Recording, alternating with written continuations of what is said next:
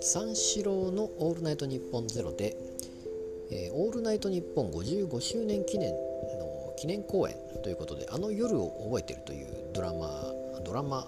公演が行われました。生配信ということで。でまあ三四郎の相田さんがこれに出演したということなんですけれどもまあ何週間か前からこういう話が、えー、出てましたが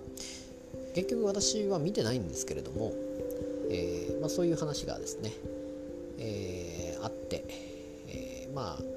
まあ見たいなと思いながら結局見る時間はなかなかないわけなんですけれども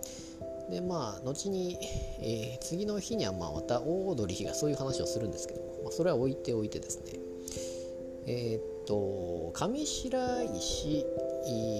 萌音さんとえー、相田さんが似てると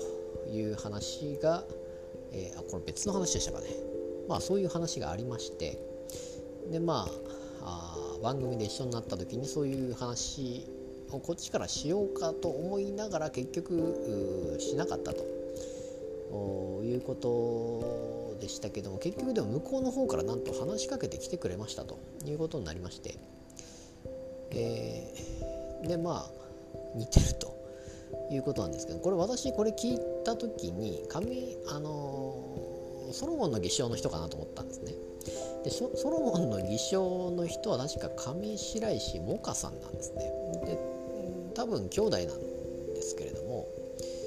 でそのソロモンの偽証のあれを見た時にあ似てるなと思ったんですがどうやら上白石萌音さんも似ていると。で相田さんは上白石萌音さんのモノマネをしたらしいんですがそのドラマと関係ないですねこれ。すいません関係なかったんですけども、